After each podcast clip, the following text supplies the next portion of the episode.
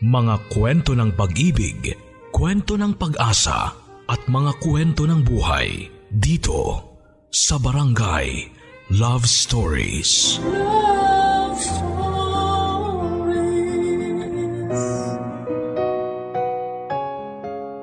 Gaano nga ba dapat katagal ang dalawang tao bago lumagay sa tahimik ika nga? Kailangan pa bang umabot ng taon bago mo siya pakasalan?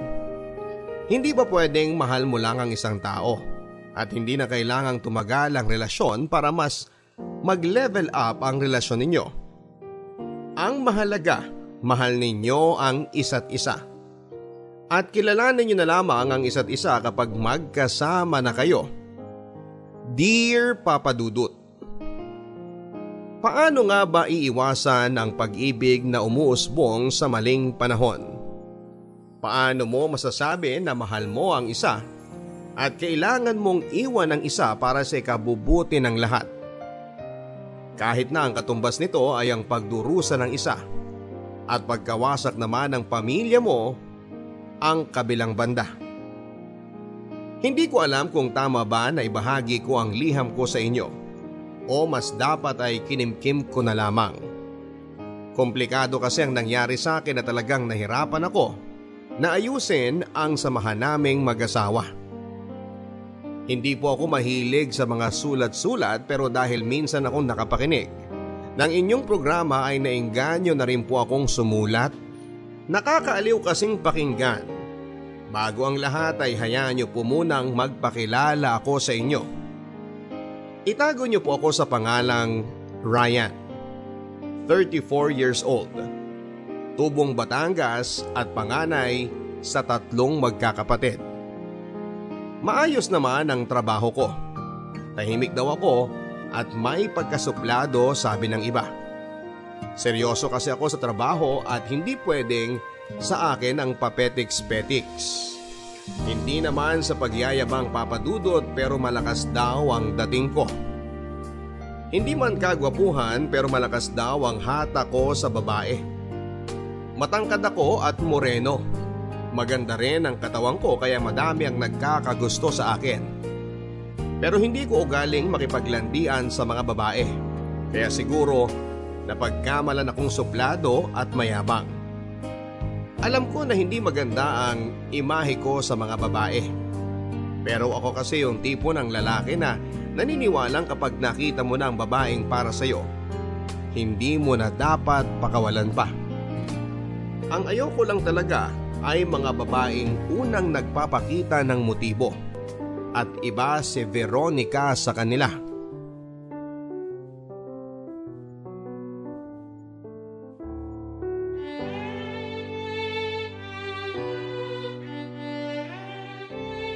Will you marry me?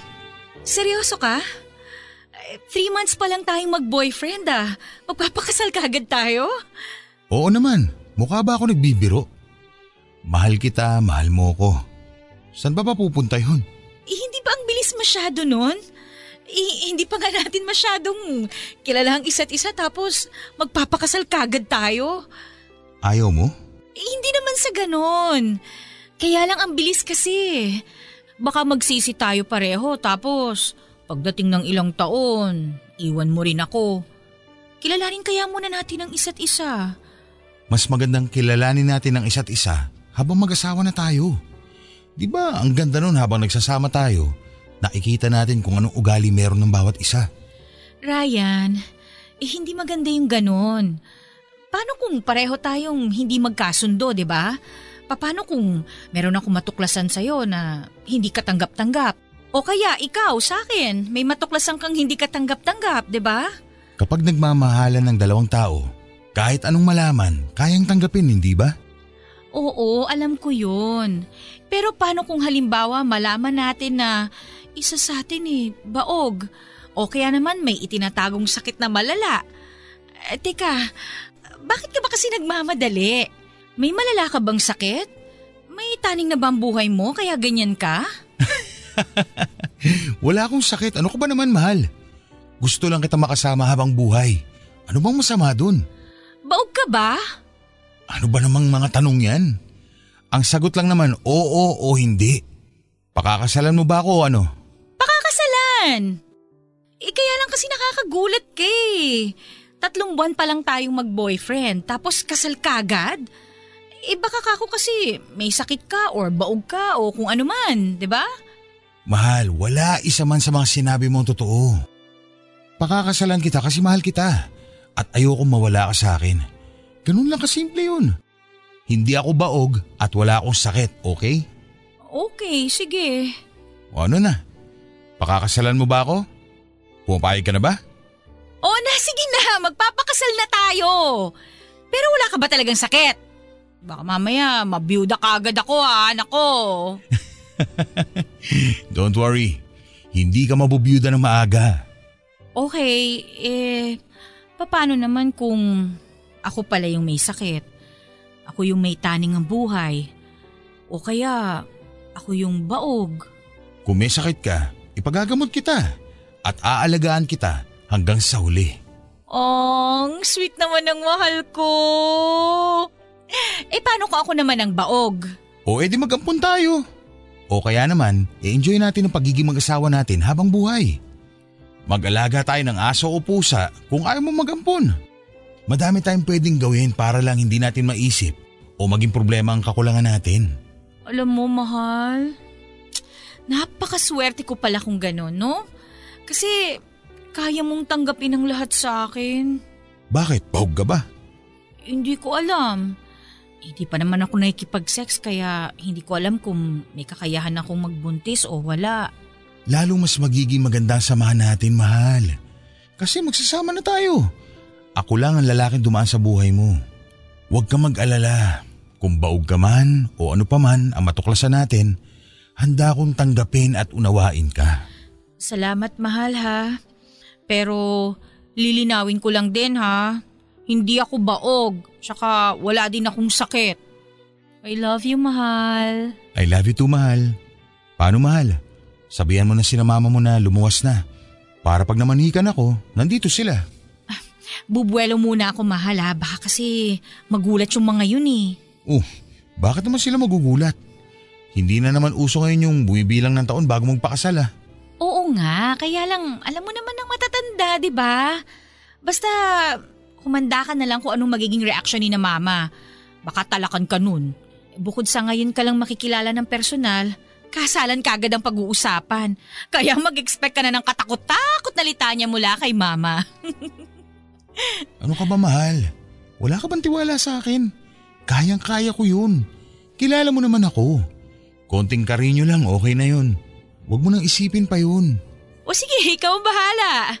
Eh, teka, paano pala ang mama mo? Baka mamaya, yun naman ang magalit. Ay, nako. Yun pa alalahanin mo eh, atat na yung mag-asawa ko. At na mag-aapo na daw kagad sila sa akin. Hayaan mo na sila mama mahal. Mabait yun at walang problema pagdating sa pag-aasawa ko. Basta ang unahin natin ay ang tungkol sa kasal at hayaan natin ang mga tao sa paligid, okay? Sige na nga.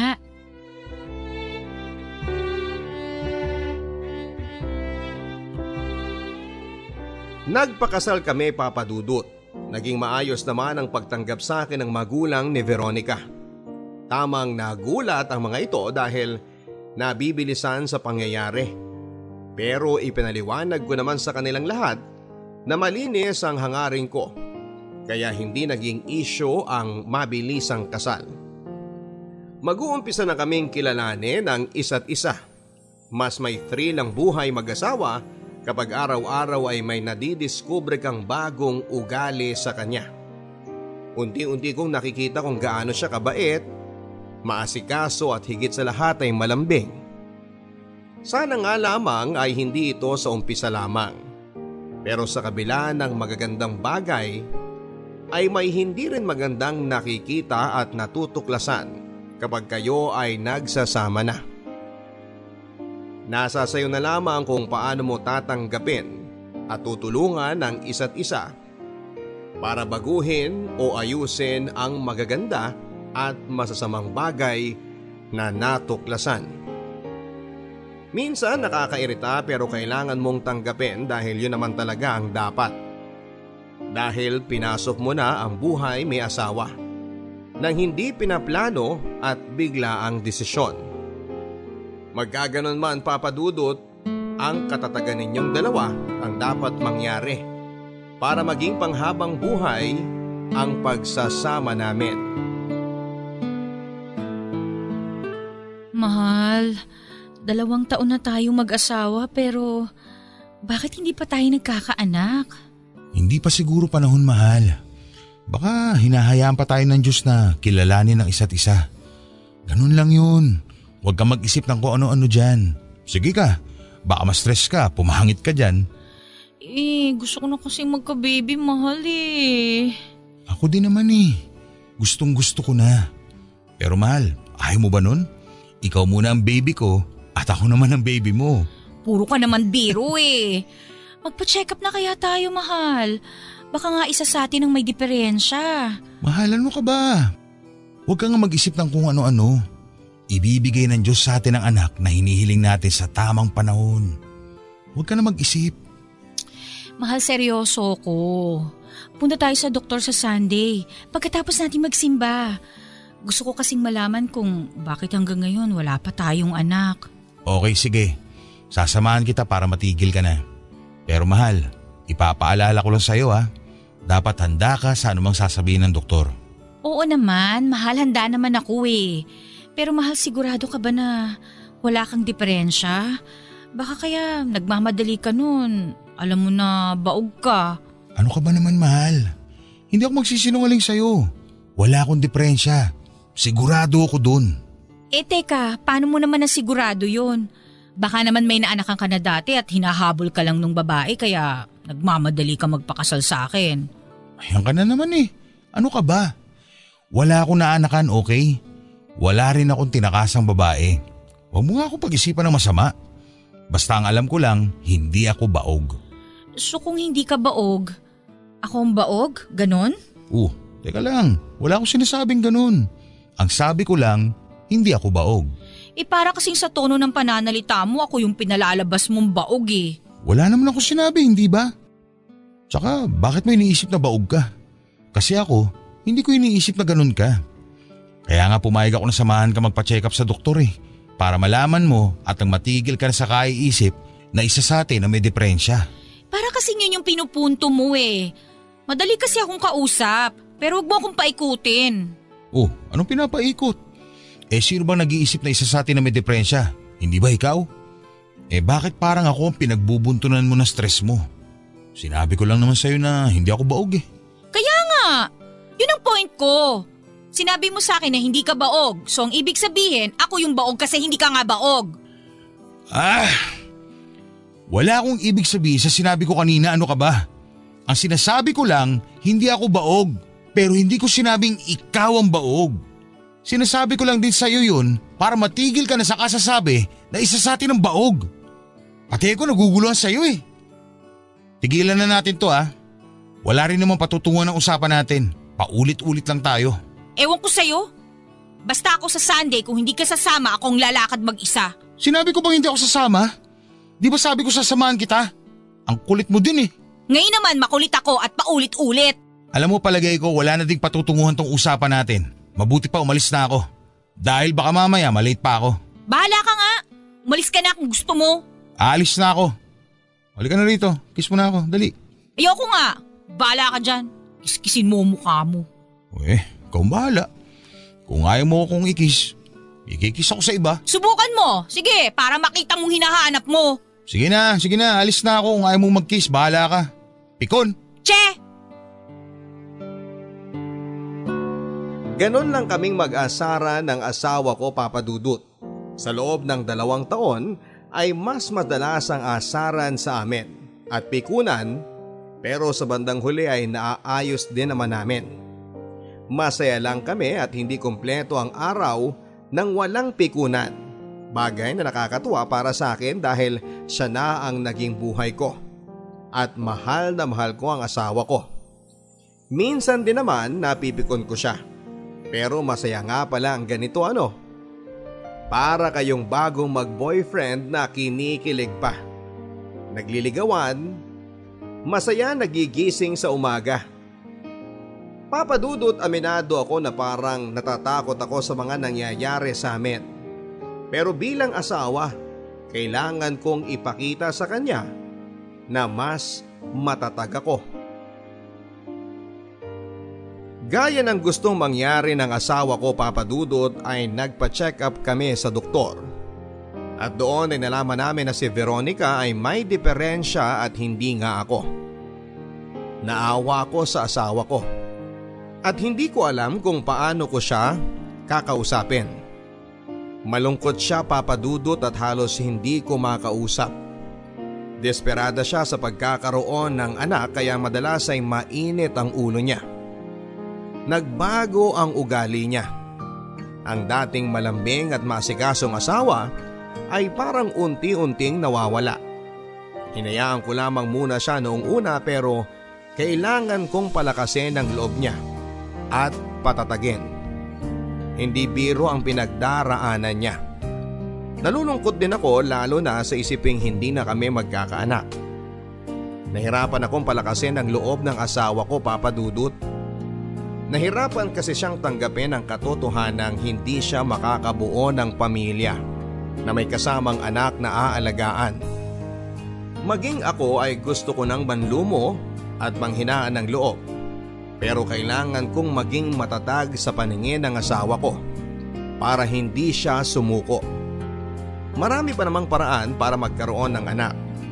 At yon ang araw-araw na sinasabi ko sa kanya. Naaawa ako sa asawa ko papadudod dahil madalas ko siyang makitang tulala. Parang walang ganang kumain.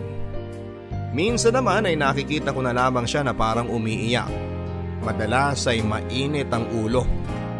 Laging galit pero pilit ko pa rin siyang inuunawa dahil sa pinagdaraanan niya.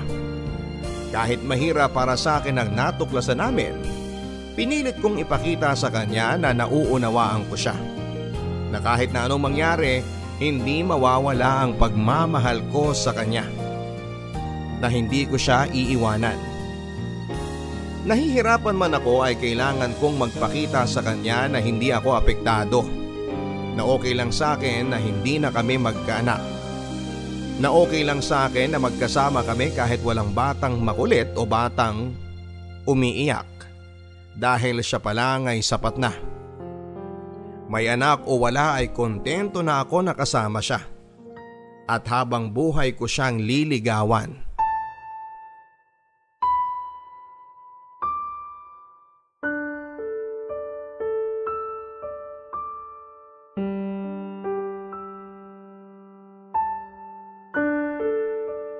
Mahal, halika na, kakain na tayo. Ipinagluto kita ng paborito mong adobo. Hindi pa ako nagugutom. Mamaya na ako kakain. Ayan ka na naman eh. Kanina ka pa hindi kumakain. Magkakasakit ka niyan. Wala akong pakialam kung magkasakit ako. Mamatay na kung mamamatay. Mahal, ano ba nangyayari sa'yo? Hindi mo ba nakikita?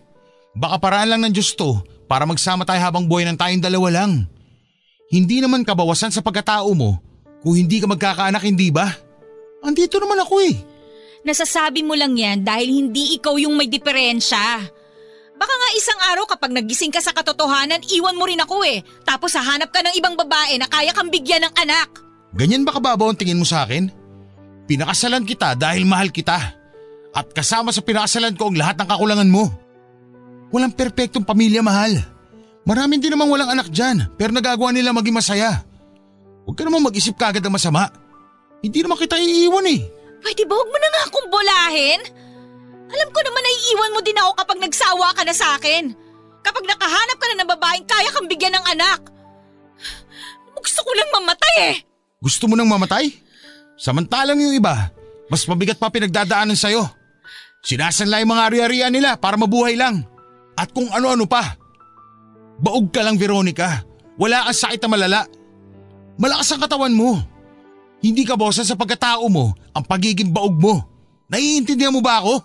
Hindi mo naiintindihan ang nararamdaman ko at kahit kailan, hindi mo ako maiintindihan! Dahil ayaw mong ipaintindi sa akin. Dahil ayaw mo sabihin sa akin kung anong gusto mo mangyari. Ilang beses ko bang sasabihin sa'yo na nandito lang ako? Hindi kita iiwan. Mahal kita. Mahirap din para sa akin to. Pero pwede naman natin pagaanin kung tutulungan mo sarili mo. Pabayaan mo na lang ako. Pwede naman tayo mag-ampon kung gusto mo hindi ba? Hahanap tayo ng aampunin. Madami naman diyang gusto magpaampon ng anak. Mahal, huwag mo naman pahirapan ang sarili mo. Halika na, kumain na tayo. Ayoko mag-ampon. Kumain ka mag-isa mo. Hindi ko na alam kung anong gagawin ko. Nakaalis na nga. Bahala ka dyan.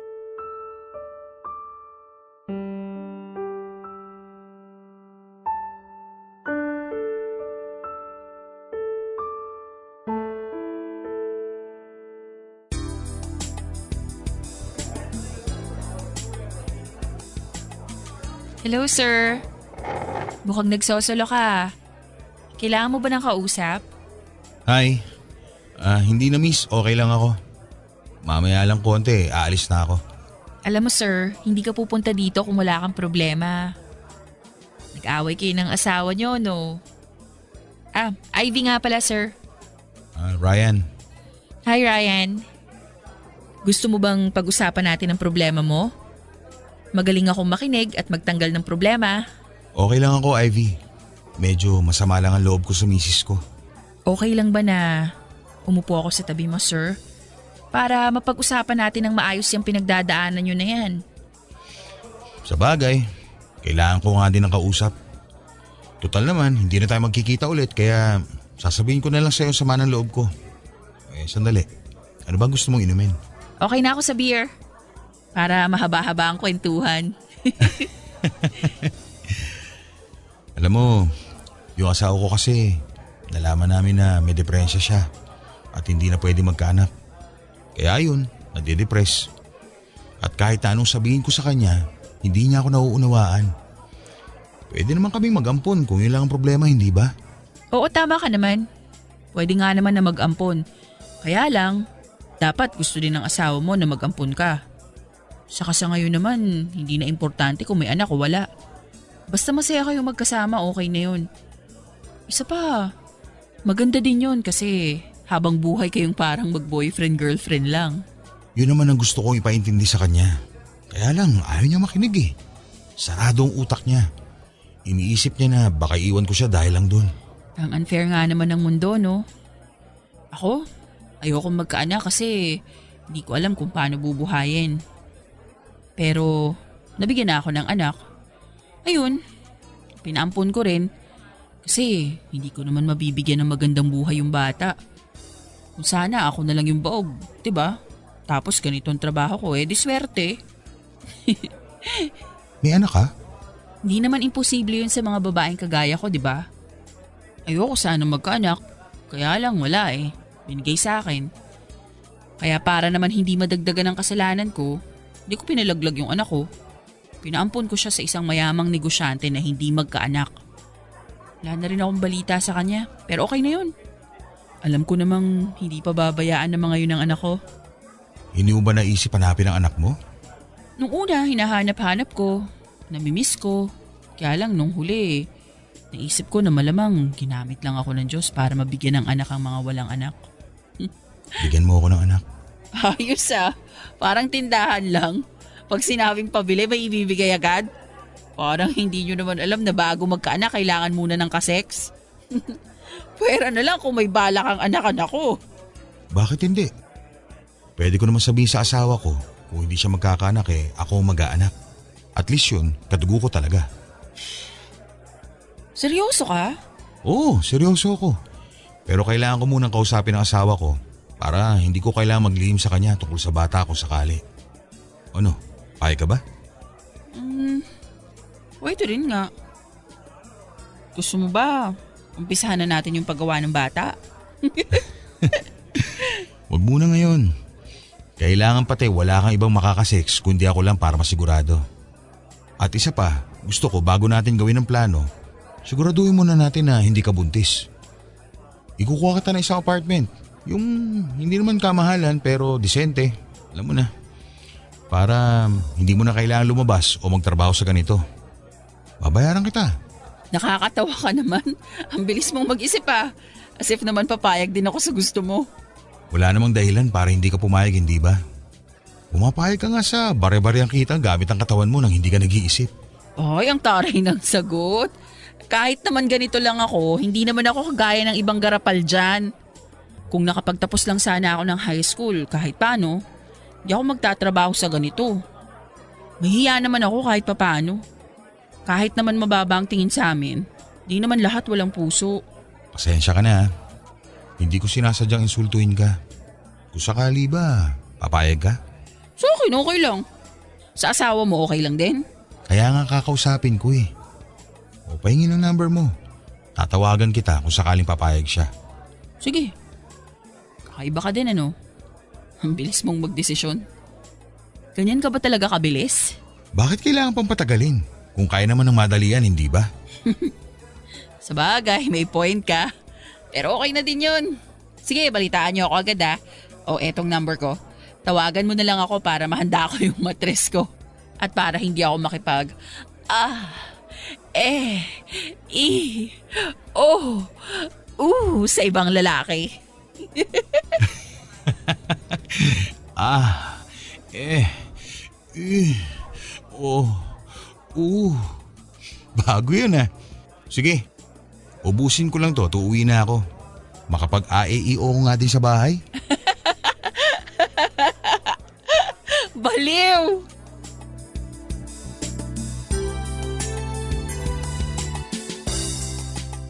Ganun ako mag-isip papadudot. Katwiran ko kasi ay bakit kailangan pang patagalin kung ganun din naman ang pupuntahan. Sabihin ng pabigla-bigla pero kung yun lang ang makakagamot. Sa lungkot na nararamdaman ng asawa ko ay bakit hindi? Ang tanong nga lang kung papayag ba siya. Baka kasi masapok ako. Pero bahala na. Aaminin ko na sa kanya na gusto ko ding magkaanak pero kung wala namang kakayahan ng asawa ko, edi ako na lang ang gagawa ng paraan. Kailangan ko lang na matinding convincing power para mapapayag ko ang asawa ko. Hindi naman kasi biro ang mangyayari.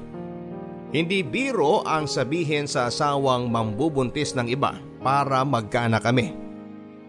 Kailangan kong pag-isipan ng ilang beses bago ko sabihin dahil baka makadagdag pa yon sa depression niya. Baka sa halip na maging maayos ang lahat ay lalo namang maging magulo. Pero kailangan ko pa rin subukan para malaman ko kung ano ang magiging resulta.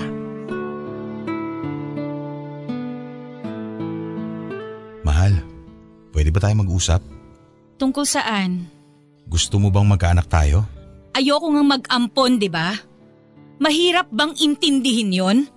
Ayokong mag-ampon. Hindi tayo mag-aampon, mahal. Nagpapatawa ka ba? Baog nga ako, di ba? Nang iinsulto ka yata eh. Ako, mahal. Pwede ako magkaanak. Anong ibig mong sabihin? Di ba, mahal? Ayaw mo mag-ampon? Tapos ikaw naman, hindi pwede magkaanak. Pero ako, pwede. Hindi ba kasi wala naman akong diferensya? Naisip ko lang paano kaya kung kumuha tayo ng babaeng pwede kong anakan. Tapos kukunin natin yung bata. Babayaran natin yung magiging nanay. Kukuha ka ng baby maker? Parang ganun na nga. Ano? Payag ka ba? Ayoko nga! Isipin ko pa lang na may kipag-sex ka sa iba. Hindi ko kakayanin. Eh, hindi ba pwedeng artificial insemination? Advance ng technology ngayon. Kaya nang gawin yun. Possible na yon. Mahal. Sobrang mahal pa nun. Saka walang kasiguraduhan yun. Mas maganda yung natural. Gusto mo magkaanak tayo, hindi ba? Kaya yun ang paraan para magkaanak tayo. Paano kung kunin sa atin yung bata? O kaya naman, ma-inlove ka dun sa nanay ng bata? Paano ako? Iiwan mo ko? Hahanap ako ng babaeng matinong kausap. At kahit anong mangyari, mahal, hindi kita iiwan. O ano, paig ka ba? Teka lang, bakit biglang-bigla naman yata? Baka naman may tinatago kang kabit sa akin at paraan mo lang yan para makatakas ka sa akin. Alam mo kung may balak ka na iwan ako? Sabihin mo na kagad sa akin ha, huwag mo na akong paligoy-liguyin. Mahal, wala akong balak iwan ka. Gusto ko lang maramdaman mo na may anak tayo o wala, andito lang ako. Isa pa, mahal kita. At kung yun lang ang paraan para maging masaya tayo, edi gumawa tayo ng paraan. Ano? Payag ka ba? Paano mo gagawin yun? Saan mo naman balak gumawa ng bata? Huwag mong sabihin sa aking dadalhin mo dito yung babae. Kung makakahanap ba ako mahal, gusto mo ba siya makita o makilala? Hindi, ayoko. Kung mangyari nga yung iniisip mo, bata lang yung gusto kong makita, hindi yung nanay. Pero siguraduhin mo lang na hindi magkakaproblema sa bandang huli dahil baka lalo tayong magkagulo. Hindi mahal, promise. Pag-iisipan ko muna. Sige. Kapag nakapag-desisyon ka na, sabihan mo kaagad ako ha. Oo na, huwag kang excited. Wow, mukhang bumabalik ng asawa ko sa sarili niya. Marunong na ulit mang asara. Sinasakyan ko lang yung trip mo. Sobrang hirap ng pinagdadaanan ko pero tama ka. Hindi dapat matapos ang buhay sa walang kwentang isipin. Hindi lang ako ang ganito pero bihira lang ang asawang gaya mo na hindi iniiwan ng asawa. Sa halip, inaalagaan pa. Sinabi ko naman sa'yo mahal hindi ba? Hindi kita iiwan.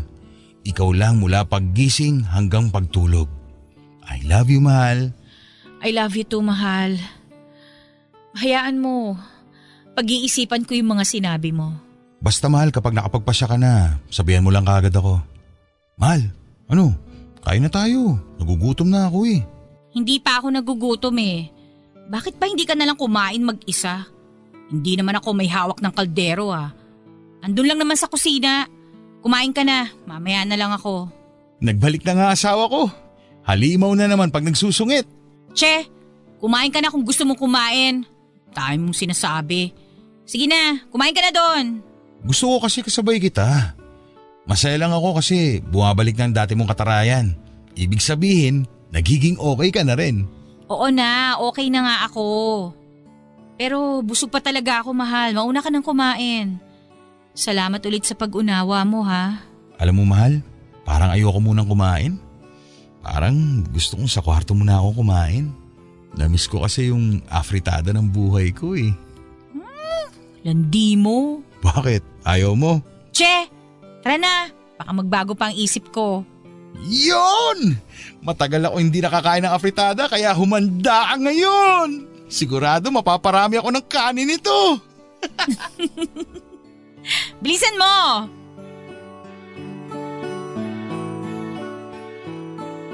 Napakasaya ko ng mga sandaling yon papadudot. Lagi kong nadadaan sa mabilisang galawan ng bawat sitwasyon.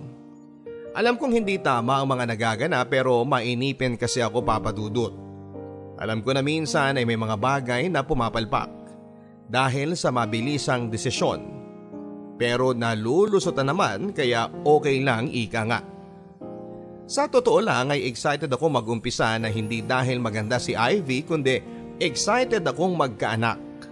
At may maalagaan kaming bata na masasabi kong galing sa sarili kong dugo at laman. Mahal ko si Veronica kaya gagawin ko ang lahat para maging masaya siya. Alam kong nahihirapan siya. Nahihirapan siya sa mangyayari at masakit sa kanya. Pero mas maigi na sigurong eto ang mangyari kaysa mag-ampun kami. At least, eto, anak ko. May koneksyon sa buhay ko. At sana'y maging maayos ang lahat. Sana'y maging tagumpay kami. Pumayag si Veronica na magkanak ako sa iba papadudot. Kinakabahan ako pero andito na. Hindi sa pagsisinungalin pero si Veronica pa lang ang nakakasex ko simula noong ikasal kami. Kaya hindi ko alam kung ano ang magiging galaw ko kapag ibang tao na. Isipin pang hindi lang isang beses gagawin dahil bihira lang namang mangyari na nabubuntis ka agad sa unang pagsisex. Kaya kailangan kong ikondisyon ang sarili ko. Kinausap ko din si Ivy at pumayag naman ito. Alam kong hindi matino ang babaeng nakuha ko. Pero sa panahong ganito ay parang imposible na na may profesional na taong papayag na aanakan ko lang. Maayos naman si Ivy at gaya ng napagkasunduan ay hindi muna kami nag-sex hanggang hindi nalalaman na hindi siya buntis. Pinacheck ko rin kung may sakit siya at mahirap na baka mamaya ay mahawa pa ang asawa ko. Hindi biro ang papasukin ko. Hindi biro ang gagawin namin kaya kailangan kong makasigurado. Kailangan kong malaman na malinis siya sa kabila ng trabaho niya. Mahirap nang mahawa ng sakit ang asawa ko. Kawawa naman siya. Hindi na nga tama ang ginagawa namin ay hahawahan pa siya ng sakit. Parang malaking kalokohan na yon. Maganda si Ivy papadudot. Matangkad, morena at matangos ang ilong. Magandang hulmahan ika nga. Malusog naman ang pangangatawan. Hindi ko alam kung ilang ulit kaming magtatalik ni Ivy basta ang mahalaga sa akin ay magkaanak kami. Hindi rin kami gumawa ng kasulatan dahil lalawak pa ang usapan. Madali namang kausap si Ivy. Gaya ng hilinga ng asawa ko ay hindi ko na ipinakilala sa kanya si Ivy. Wala din kaming pinagsabihang kamag-anak o malapit na kaibigan. Kung ano't ano man ay wala namang kaming dapat na ipaliwanag sa kanila. Wala din namang kaming pakialam kung ano ang iisipin ng iba. Ang mahalaga ay nag-usap kami at nagkasundo.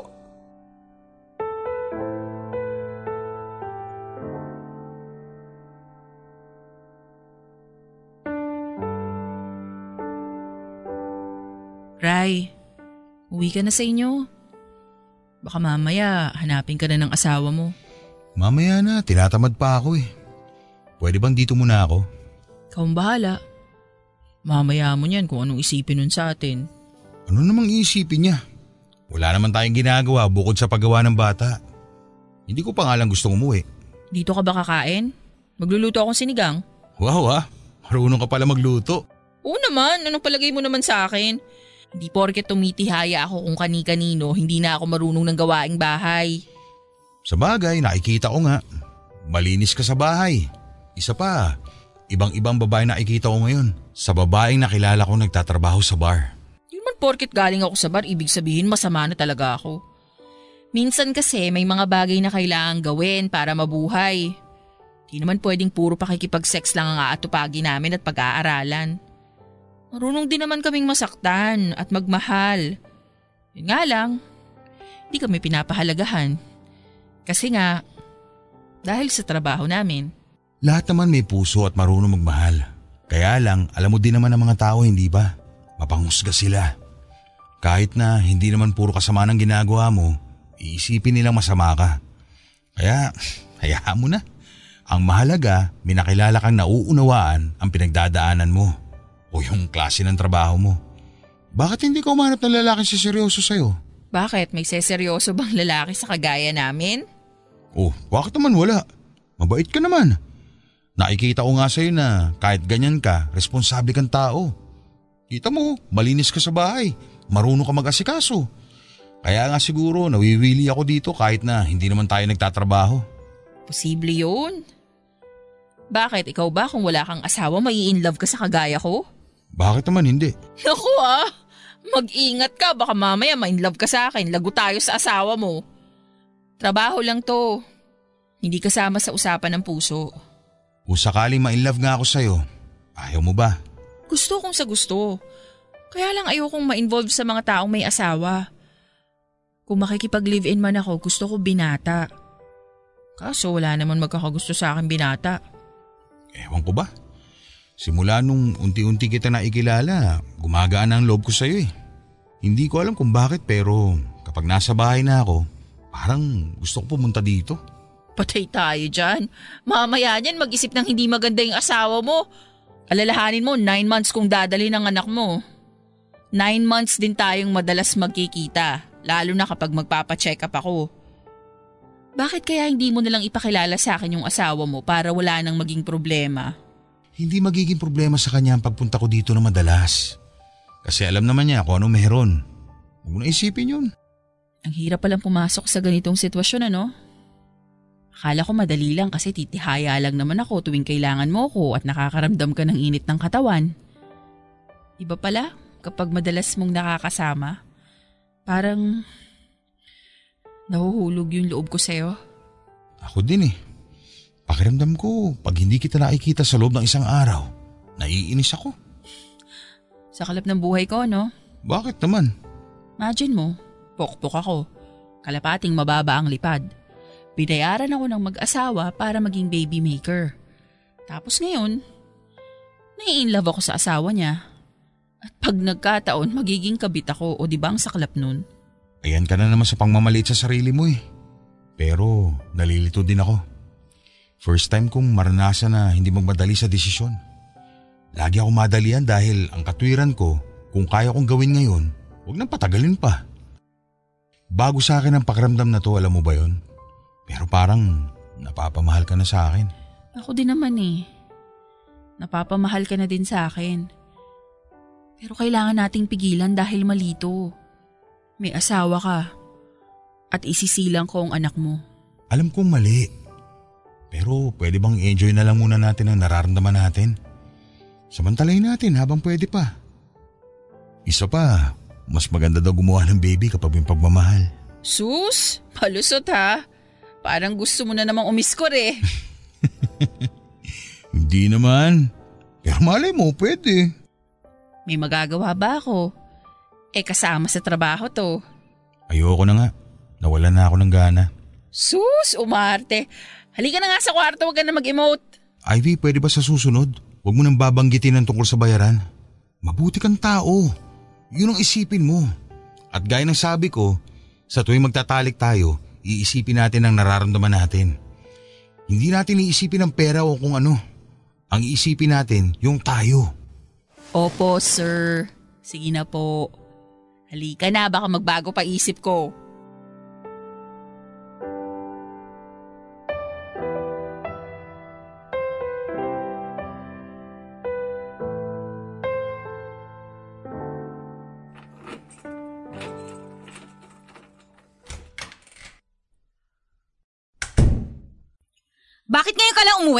Di ba sinabi ko naman sa'yo na dadaan ako kay Ivy para kumustahin siya? Talaga lang ha? O eh bakit ang tagal? May nangyari na naman sa inyo no? Anong klaseng tanong ba yan? Alam mo naman na kapag pupunta ako doon, kasama na may mangyayari sa amin. Alam mo naman ang sitwasyon, hindi ba? Oo, alam ko. At nasasaktan ako. Baka nga dahilan mo lang ang tungkol sa pagpapaanak mo na yan para maloko mo ko. Baka nga kabit mo talaga yung babaeng yon. Hindi ko kabit si Ivy. Alam mo naman kung bakit ako nandun. Konting tiis na lang at matatapos din to. Gusto natin magkaanak, hindi ba? Kaya konti pasensya naman. Ilang beses ba dapat mag-sex para mabuntis, ha? Hindi naman dapat araw-araw, di ba? Siguro naman sa lima hanggang sampung beses na pakikipag-sex, may posibilidad na mabuntis na siya. Hindi ko rin alam. Pero malalaman ngayong buwan kung buntis ba siya. Kapag hindi siya dinatna ng buwan ng dalaw, pupunta kagad kami sa doktor. Ano, gusto mo sumama? Hindi na. Lalo lang ako madidepress niyan. Baka hindi lang ako matuwa sa makikita ko. Hindi rin ako interesado sa babaeng yun. Ikaw ang bahala. O teka, para lang alam mo ha, bukas nga pala doon ako matutulog. At bakit kailangan mo dun matulog?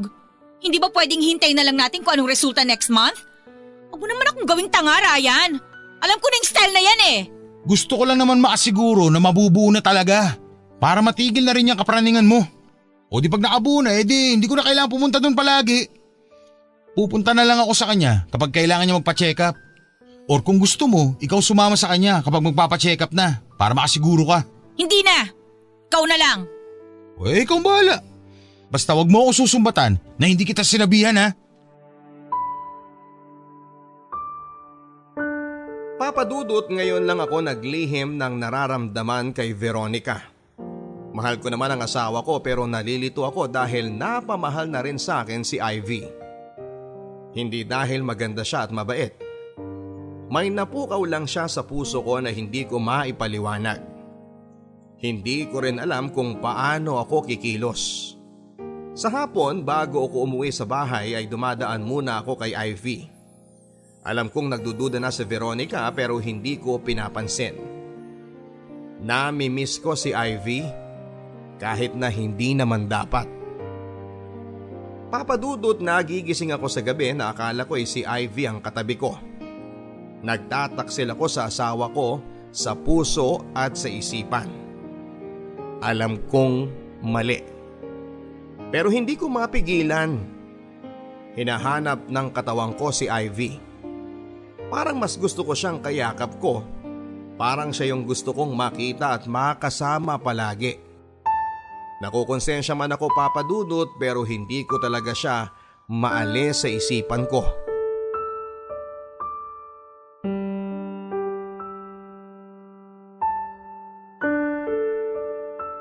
Ryan, umamin ka nga sa akin. Umaminsan. Mahal mo pa ba ako? Ano bang klaseng tanong yan? Siyempre oo, mahal kita. Bakit hindi ko nararamdaman na mahal mo pa ako? Dahil sa tuwing ipinaparamdam ko sa'yo, ipinagtatabuyan mo ako. Lahat naman ng ginagawa ko para sa'yo, hindi ba? Inunawa kita. Inintindi ko ang sitwasyon na pinagdadaanan mo. Pero ako, hindi mo ako inunawa. Nakikita ko din naman ang paghihirap mo eh. Alam ko din na may pagkukulang ako. Pero sapat ba yon para lokohin mo ako? Hindi kita niloloko. Alam mo ang bawat galaw ko, lalo na pagdating kay Ivy. Kaya lang, hindi ka naman interesadong makinig, hindi ba? Sinabi ko sa'yo na kilalanin mo siya pero ayaw mo, hindi ba? Kaya paano kita lolokohin? Hindi ako tanga, Ryan. At talong hindi ako manhid. Simula nung pumasok sa buhay natin si Ivy, nag-iba ka na sa akin eh. Hindi ako nag-iba. Baka ikaw nagbago. Unang-una, bago o ginawa ang lahat ng hakbang ko, kinonsulta ko sa'yo at pumayag ka. Dahil pinaniwala mo kung anak lang ang kailangan mo at hindi yung babaeng yon. Anak lang naman talaga ang kailangan ko kay Ivy, hindi ba? Maghihiwalay din kami pagkatapos sa mga anak. Yun ang usapan. Ano ba problema mo? Buntis na yung babaeng yon, di ba? Pero bakit mas mahaba pa rin ang oras mo sa kanya kaysa sa akin? Bakit kapag nandito ka parang sinisilihan ka palehas papunta sa babaeng yon? Dahil ngayon niya kailangan ng atensyon ko. Masela na pagbubuntis niya, alam mo naman yun, hindi ba? Anak ko dinadala niya at kailangan kong alagaan yun. Anak lang ba talaga ang gusto mong alagaan? Ha? O pati yung nagdadala ng anak mo? Anak ng, pag-aawayan na naman ba natin to? Mahal kita. Kung yun ang gusto mong marinig. Aaminin ko napapadala sa pagpunta ko kina Ivy. Pero dahil lang yun talaga sa anak ko. Gusto ko lang na maging maayos ang kalusugan ng mag-ina. Huwag mo nang bilugin ang ulo ko! Mamili ka, Ryan! Ang babaeng yon o ako? Hindi ko kailangang mamili, Veronica. Kailangan mong mamili! Wala akong dapat piliin sa inyo. Una sa lahat, ikaw ang asawa ko. At nandiyan lang si Ivy para sa anak ko. Mamili ka sa amin, Ryan! Gusto kong marinig yung sagot mo! Hindi mo kailangan sumigaw. Sino sa amin? Gusto kong marinig! Ikaw! Ikaw ang mahal ko. Ano? Masaya ka na? Veronica, pwede ba? Tama na. Kung ayaw mo maniwala sa akin, ikaw magbantay kay Ivy. Ikaw sumama sa kanya sa doktor. Ganun lang naman kasimple yun eh. Akala mo ba gusto ko rin na nangyayari? Bakit parang galit ka? Nagtatanong lang naman ako ah! Hindi ka nagtatanong, inaakusahan mo ako. Saan ka pupunta? Alis mo na ako. Babalik na lang ako kapag malamig na ulo mo. Sige, umalis ka! Lumayas ka! Puntahan mo na yung babae mo! Ewan ko sa'yo, labo mo! Hindi ko babae si Ivy! Hindi rin ako sa kanya pupunta! At para makasiguro ka, sumama ka para matigil na yung paghihimutok mo! Sana lang wala nga kayong relasyon! At bata nga lang yung concern mo! Dahil kapag nalaman ko ang totoo, may kalalagyan kayo sa akin! Wala akong ginagawang hindi mo alam! Sana nga! Sana nga, Ryan!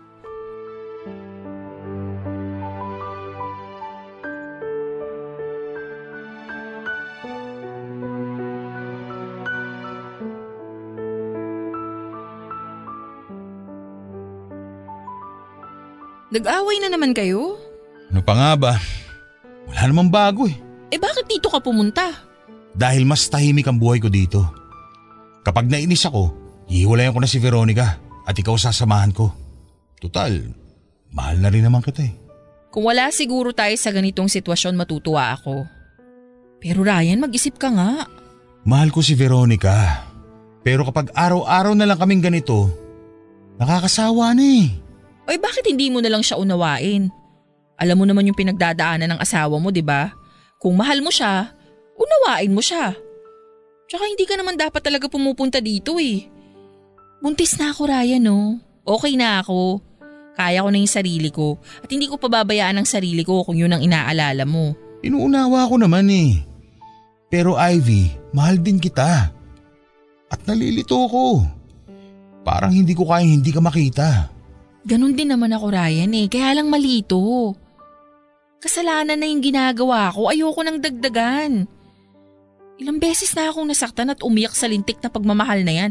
Sapat na sa akin yun para matuto ko na umiwas kapag nararamdaman ko na na nagkakaroon na ako ng puso. At saka hindi ka rin naman magiging akin eh. Alam ko naman na mali at nagkakasala ako. Pero anong magagawa ko? Mapipigilan ko bang nararamdaman ko? Oo, mapipigilan mo. Lalo na kung babawasan mo yung pagpunta dito. Huwag kang mag-alala, hindi kita tatakasan. Papanganak ko yung bata tas ibibigay ko na agad sa'yo kapag pwede na. Tapos lalayo ako. Susubukan kong magbagong buhay. Gagamitin ko ng tama yung perang ibabayad nyo sa akin. Paano ako? Paano tayo? Huy, walang tayo Ryan. Trabaho lang sa akin. Paano ka? Bumalik ka sa asawa mo, kasama ng magiging anak mo. Ayusin mo nga yung buhay mo. Ibalik mo yung dating saya nyo ng asawa mo. Pero mahal kita. Ayoko mawala ka sa akin. Sinasabi mo lang yan dahil palagi tayong nagkikita. Simula bukas wag nang pupunta dito ah. Pilitin mo akong iwasan. Para na rin to sa kapakanan ninyong mag-asawa. Ivy! Umuwi ka na Ryan.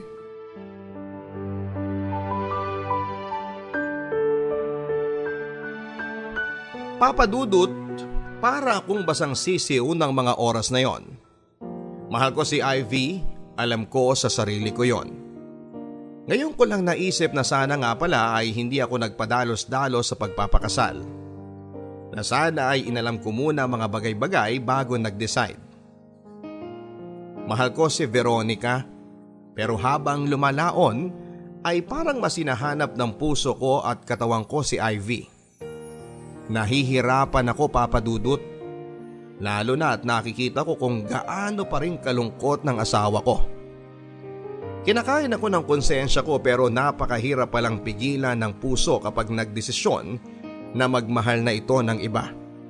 Dahil kahit pala alam mo na may masasaktan at may taong nagmamahal sa iyo ng sobra, pipilitin mong suwayin at masunod lamang ang ninanais ng puso mo. Nanganak si Ivy Papadudut. Babae ang anak ko. Napakagandang bata. Nakuha nito ang matangos na ilong ng mama niya, pati ang kulay. Tatlong araw pagkaanak ni Ivy ay lumabas na ito ng ospital. Hindi ko maipaliwanag ang nararamdaman kong saya ng mga sandaling yon. Kagad kong inuwi ang bata sa bahay. Excited akong makita ni Veronica ang anak ko, ang anak namin. Gusto kong makita kung gaano siya kasaya kapag nahawakan na niya ang anak namin. Gusto ko na maramdaman niya na nanay na siya. Na kahit na hindi galing sa kanya ay biyaya yon ng Diyos para sa amin. Pero nagkamali ako papadudot. Ang inakala kong ikakatuwa ni Veronica ay kabaliktaran ng nangyari. Halos ayaw niyang hawakan o tignan ng bata. Ayaw niyang marinig na umiyak ito kaya kinakailangan kong mag-leave ng isang linggo sa trabaho ko. Kailangan ko ding humanap ng mag-aalaga sa anak ko dahil hindi gusto ni Veronica na alagaan ang anak ko. Hindi daw niya maatim na humawak ng anak ko sa pagkakasala. Kahit na ilang beses kong ipinaliwanag sa kanya na sa umpisa lang ganon ay hindi pa rin siya natinag. Ayaw talaga niya sa anak ko. Kinausap ko siya ng masinsinan pero matigas siya papadudot. Hindi ko rin alam kung ano ang nangyayari sa kanya. Para siyang nababaliw na hindi mawari. Natatakot ako sa pwede niyang gawin sa anak ko. Ganon pala kapag ama ka na papadudot. Hindi mo hahayaang masaktan ang anak mo. Hindi mo hahayaang saktan ng iba dahil kaya mong ipaglaban sa kahit na kanino at sukdulang maging kapalit ng buhay mo. Kinausap ko ang kapatid kong bunso na sa amin muna tumigil habang hindi pa ako nakakahanap ng katulong. Ayaw ko mang sabihin sa kanila ay kailangan kong ipagtapat sa kanila ang katotohanan para hindi nila ituring na ibang tao ang anak ko. Sinubukan kong puntahan si Ivy sa dati niyang pinagtatrabahuhan. Maswerte naman na inabutan ko siya kaya nagkaroon kami ng pagkakataon para makapag-usap.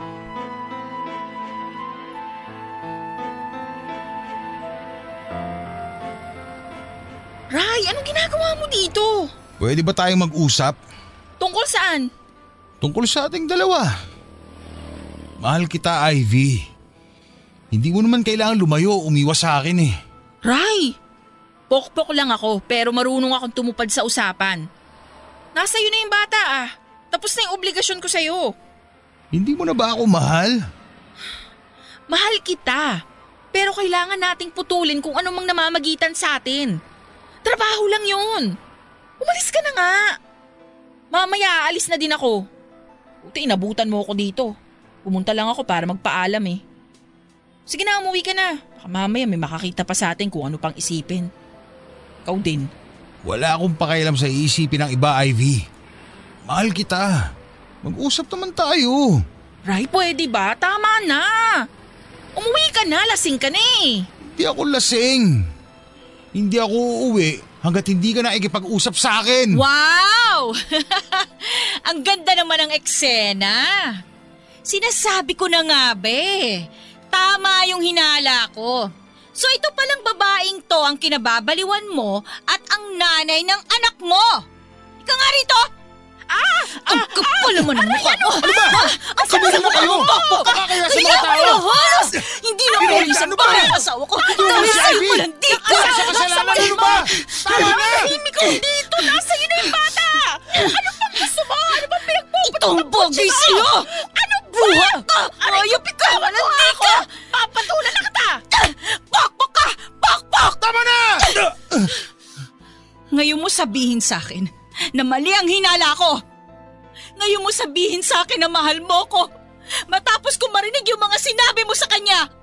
Ang kapal na mukha mo. Hindi ako tanga, Ryan. Alam ko kung anong nararamdaman mo sa babaeng yan. May papunta-punta ka pa dito para habulin ang babaeng yan? Pokpok lang naman pala ang gusto mo. Sana hindi mo na ako inasawa. Ang baba ng taste mo, Ryan. Hindi ko akalaing ipagpapalit mo ako sa isang pokpok! Veronica, tama na! At ikaw babae ka. Ang kapal ng mukha mo ha. Dito ka pa talaga sa kalsada nakikipaglandian sa asawa ko. Sa bagay, eh ano pa nga naman ang aasahan ko sa isang pokpok na kagaya mo? Pwe! Kahit magbait-baitan ka o magpakalayo-layo ka pa, nakatatak na sa pagkatao mo na mababang uri ka ng tao! Hiyang-hiya naman ako sa linis mo. Oo, pokpok ako. Pero hindi ako baog na kagaya mo. Kahit isang dosena ng anak, kaya kong ibigay kay Ryan. Eh ikaw, kahit nga ako ng bata, hindi mo kayang buuin sa matris mo eh. Kaya huwag kang magyabang dyan. Ang kapal ng mukha mo! Oo, baog ako! Pero mas gugustuhin ko na maging baog kesa naman maging kagaya mo na parang chewing gum lang na pagkatapos nguyain ang nguyain, itatapon lang dahil wala ka ng lasa! Talaga lang ha? Kaya pala halos mabaliw-baliw ka na nung malamang mong baog ka.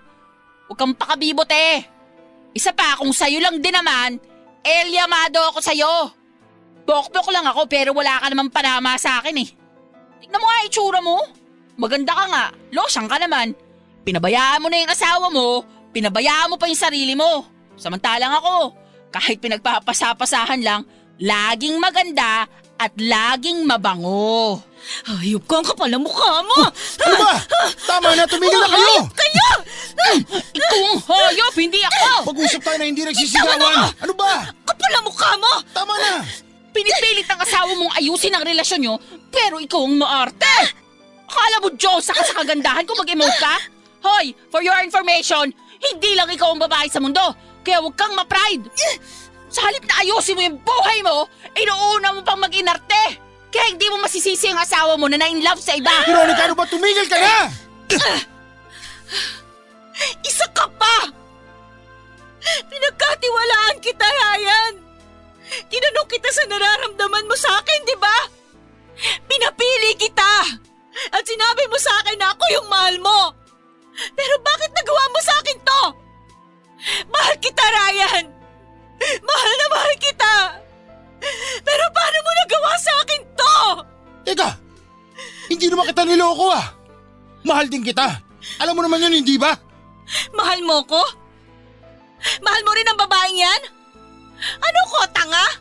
Kailan pa nagkaroon ng dalawang mahal? So ano yun? Dalawa kaming mahal mo? Hindi ko alam kung paano nangyari. Pero magkaibang paraan ng pagmamahal ko sa inyo. Isa lang ang alam ko. Pareho ko kayong mahal. Ayos ka rin ah. Noon ang iniling mo sa akin, payagang kitang magkaanak sa iba. At ako naman tanga, pumayag. So anong kasunod ha? Payagang kitang mahalin kaming dalawa, ganon? Hindi ganun, Veronica. Nalilito pa lang ako. Hindi ganon? Talaga? Uulitin ko Ryan ang tinanong ko sa'yo dati pa. Ako ba? O ang babaeng yan? Veronica, hindi mo naman ako kailangang pamiliin. Dahil alam mo naman ang isasagot ko eh. Gusto kong marinig! At gusto kong sabihin mo sa akin sa harap ng aliparot na to! Veronica, ano ba? Ikaw ang mahal ko, ikaw ang pipiliin ko. Ano, masaya ka na? Mabuti pa, umuwi na tayo. Halika na! Teka lang, di pa ako tapos. Bitiwan mo nga ako, ano ba? Halika na! Nakakahiya na sa mga tao, pinagtitingin na na tayo! Wala akong pakialam! Bitiwan mo ako dahil hindi pa ako tapos, Ryan. Dahil ako rin lang naman ang pinili mo, eh di isoli mo na sa kanya yung bata. Ano? Hindi pwede! Nag-usap na kami ni Ivy tungkol sa bata. Hindi ko magagawa sinasabi mo! Oh, ayusin niyo yung gulo niyo. Para kayong mga tanga, nandadamay pa kayo. Ang bata o ako? Veronica, ano ba? Hindi na tama ang ginagawa mo. Huwag mong idamay ang bata dito. Wala siyang kasalanan. Isa pa, anak ko siya. Ang bata o ako? Huwag mo kong piliting sagutin yan, Veronica. Dahil baka hindi mo magustuhan ang sasabihin ko. Talaga? Gusto ko marinig. Sige! Sige, sabihin mo! Ako o yung bata? Tama na. Umuwi na tayo. Hindi ako uuwi. Hanggat hindi mo sinasagot ang tanong ko. Ako o yung bata? Gusto mo talaga marinig? Sige. Tutal pinipilit mo ako at hindi ka lang din naman masaway. Sige. Sasagutin ko ang tanong mo. Mas gugustuhin kong mawala ka kaysa abandonahin ko ang anak ko. Akala ko kaya mong tanggapin ang lahat. Akala ko nauunawaan mo ko. Ginawa ko lang ang desisyon na to dahil ikaw ang inaalala ko. Sinabi mo na ayaw mo magampon, kaya eto naisip ko. Ayaw mo naman pala pumayag, bakit hinayaan mo ako? Dahil nakita ko kung gaano mo ka gustong magkaanak na hindi ko kayang ibigay. Pumayag ako dahil akala ko hindi ka mahilap sa babaeng haliparot na yan eh. Pumayag ako dahil akala ko trabaho lang. Yung pala iba nang tinatrabaho nyo. Masisisi mo ba ako kung makaramdam ako ng galit? Kung ikaw nasa katayuan ko, papayag ka ba na buntisin ako ng iba? Di ba hindi? Mahal kita. Kaya ako ginagawa ang lahat ng ito pero niloko mo ako eh. Niloko niyo ako ng babaeng yan.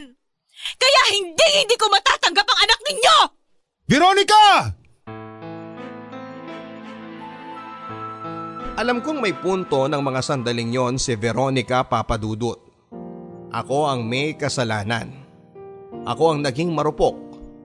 Pero hindi ko kayang abandonahin ang anak ko at ibigay kay Ivy. Mahal ko ang anak ko at ilalaban ko ng patayan.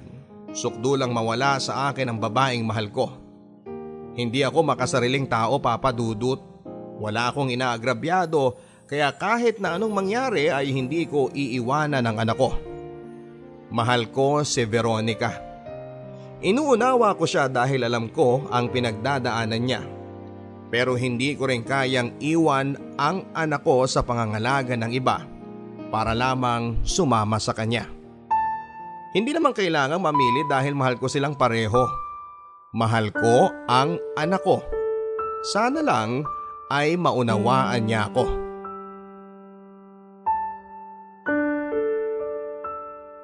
Sana hindi na lang ikaw ang napangasawa ko. Bakit kasi inaya mo kagad ako magpakasal eh? Sana hindi ako nasasaktan ng ganito. Wala naman ako natapakang ibang tao. Bakit ako pinarurusahan ng ganito? Nagsisisi ka na ako na pangasawa mo? Ang sakit naman ang sinasabi mo. Samantalang hindi lang naman ako nagdesisyon nito ah. Tama ka naman eh. Pareho tayong nagdesisyon. Pero hindi ako tumigil sa pag-unawa at pagmamahal sa'yo. Kahit minsan mainit ang ulo ko o nababagot ako dahil nararamdaman ko na nawawala ka na sa akin. Na lumalayo na yung loob mo sa akin. Tapos, maririnig ko pa ang mga sinabi mo dun sa babaeng yon. Para akong unti-unting pinapatay. Alam ko naman na mali ako sa puntong yun. Pero ikaw ang pinili ko. Ikaw ang mahal ko. Sana naman magtulungan tayo para maayos ang pumili natin. Ito na oh, may baby na tayo. Ang kailangan lang naman, tanggapin mo siya. Paano na yung nanay ng batang yan? Paano kung balikan siya at kunin sa atin? Hindi mangyayari yun. Nag-usap na kami. Nung nakita mo kami magkausap, paalis na siya noon. Nagpapaalam na siya sa mga kasamahan niya. Magbabagong buhay na siya. Gagamitin niya ang perang binayad natin para maging maayos na ang buhay niya. Ganun lang yun. Talaga? Tapos ano?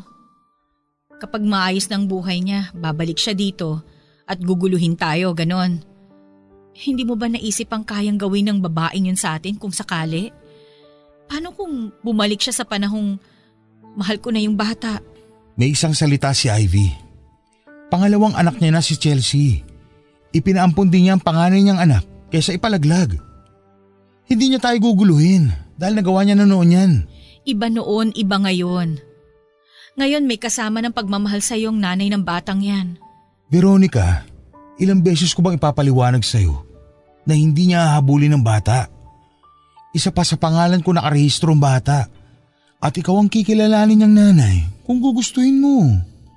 Bigyan mo naman ng pagkakataon ng bata para magkaroon ng isang mabait at mapagmahal na ina. Hindi man siya nanggaling sa'yo, dugo ko ang dumadaloy sa batang yon.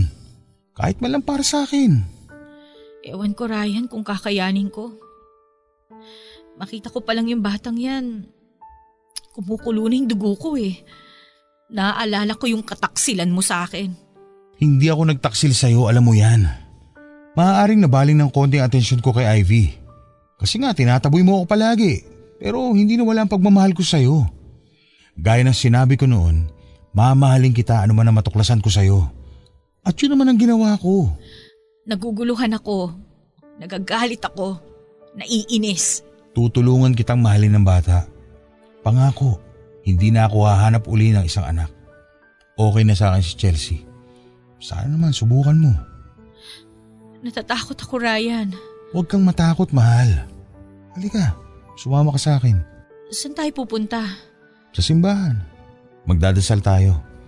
Tapos isama natin si baby. Hilingin natin sa Diyos na kahit hindi galing sa iyo ang bata, matutunan mo siyang mahalin gaya ng pagmamahal mo sa akin. Sa palagay mo ba, kakayanin ko? Buksan mo lang ang puso mo at tutulungan kita. Sana nga. Kaya mo yan, mahal ko.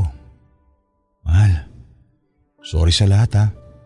Sorry kung naligaw ng konti ang puso ko. Okay lang pero sana naman hindi na maulit. At sana tama na si Chelsea sa buhay natin ha. Baka naman mamaya eh sumegwe ka na naman ng isa pang baby ha. Nako, bibiti na talaga kita ng patiwarek. Panghako, hindi na. Siguraduhin mo lang ha. Oo nga.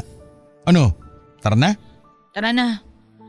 Pero pwede bang puntahan muna natin si baby Chelsea? Gusto ko lang muna siyang mahawakan. Oo naman, sige. Simula nga pala nang dinala ko dito si baby, hindi ko pa siya inahawakan. Kinakabahan talaga ako. Baka mahulog ko siya o kaya naman mali yung pagkahawak ko sa kanya, mabalian siya. Huwag kang matakot, mahal. Tututunan mo rin yan. So paano? Papauwiin ko na ba bukas si Minerva? Naku, wag muna. Next week na lang. Baka hindi ko pa kayaning mag-isa eh. Sige, mahal. Salamat ha. Oh, para saan naman ang pasasalamat na yan? Salamat kasi kahit na matindi ang pinagdaanan natin, hindi ka sumuko. Kahit alam kong konting-konti na lang, iiwan mo na ako. Okay lang, mahal. Sorry din sa mga nasabi ko at sa mga nagawa ko. Kung hindi dahil sa iyo, baka tinakasan na ako ng bayat nung malaman ko na wala akong kakayahang magkaanak. Alam mo bang ang dami kong naiisip gawin nun? Parang gusto ko nang mamatay.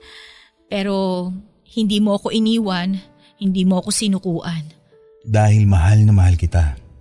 Aaminin ko na tukso kay Ivy. At may panahon na ayaw ko na umuwi dito dahil nakikita ko na ayaw mo na sa akin.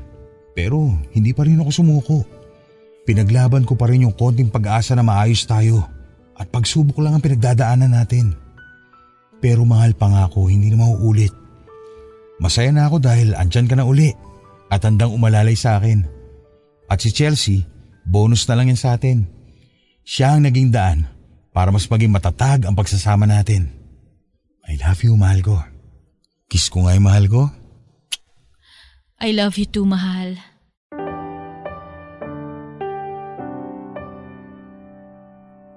Papadudot naging maayos ang pamilya namin. Natanggap ng unti-unti ni Veronica ang anak ko. Nung una ay nahihirapan siya. Pero kalaunan ay nasanay din siya. Natutuwa akong makita kung gaano kalaki ang pinagbago niya. Pinabinyagan namin ang bata at sinabi namin sa magulang namin ang tungkol sa mga nangyari. Gusto naming maging bukas sila sa tunay na kwento ng buhay namin. Apat na taon na ngayon ang anak namin at habang lumalaki siya ay nagiging kamukha ko daw at ni Veronica. Tama siguro ang kasabihan na kapag matagal mo nang nakakasama ay nagiging magkamukha. Masayang masaya ang asawa ko papadudot at gamay na gamay na niya ang pagiging nanay. Nakalimutan na rin namin ang tungkol kay Ivy. Wala na rin po akong balita sa kanya at wala na rin akong balak na makibalita kung nasaan siya dahil ayaw ko na muling magulo ang mundo ko. Ipinagpapatuloy ko po ang pagtatrabaho papadudot. At noong hindi pa nagkakaroon ng lockdown at epidemya ay lagi kaming may time na lumabas kapag hindi kami busy. At araw-araw ko pa rin ipinagdarasal na sana'y maging maayos na ang lahat. Unti-unti niyang natatanggap ang anak ko. Tama pala ang sabi ng iba papadudot, nakakawala ng stress ang pagkakaroon ng anak. Nakakawala ng pagod kapag darating kang may sasalubong sa iyo at hahalik. Yung makita mo na ang sinusuklayan ng asawa mo ang anak mo. Tapos ay nagtatawanan sila. Sa ngayon papadudod ay kontento na po ako sa kung ano ang meron sa amin. At ang tungkol kay Ivy ay sarado ng aklat. At kung sakali man na dumating ang araw na bumalik si Ivy at hilingin na makita ang anak niya, ay saka na lang namin iisipin yon. Basta sa ngayon, ang alam ko ay masaya na kami. Hanggang dito na lamang po papadudot ang aking liham at sana'y naibigan po ninyo kahit papaano ang aking kwento. Ako po ang inyong kapuso at solid kabarangay mula noon hanggang sa ngayon. Ryan Mga kwento ng pag-ibig, kwento ng pag-asa at mga kwento ng buhay dito sa Barangay Love Stories. Love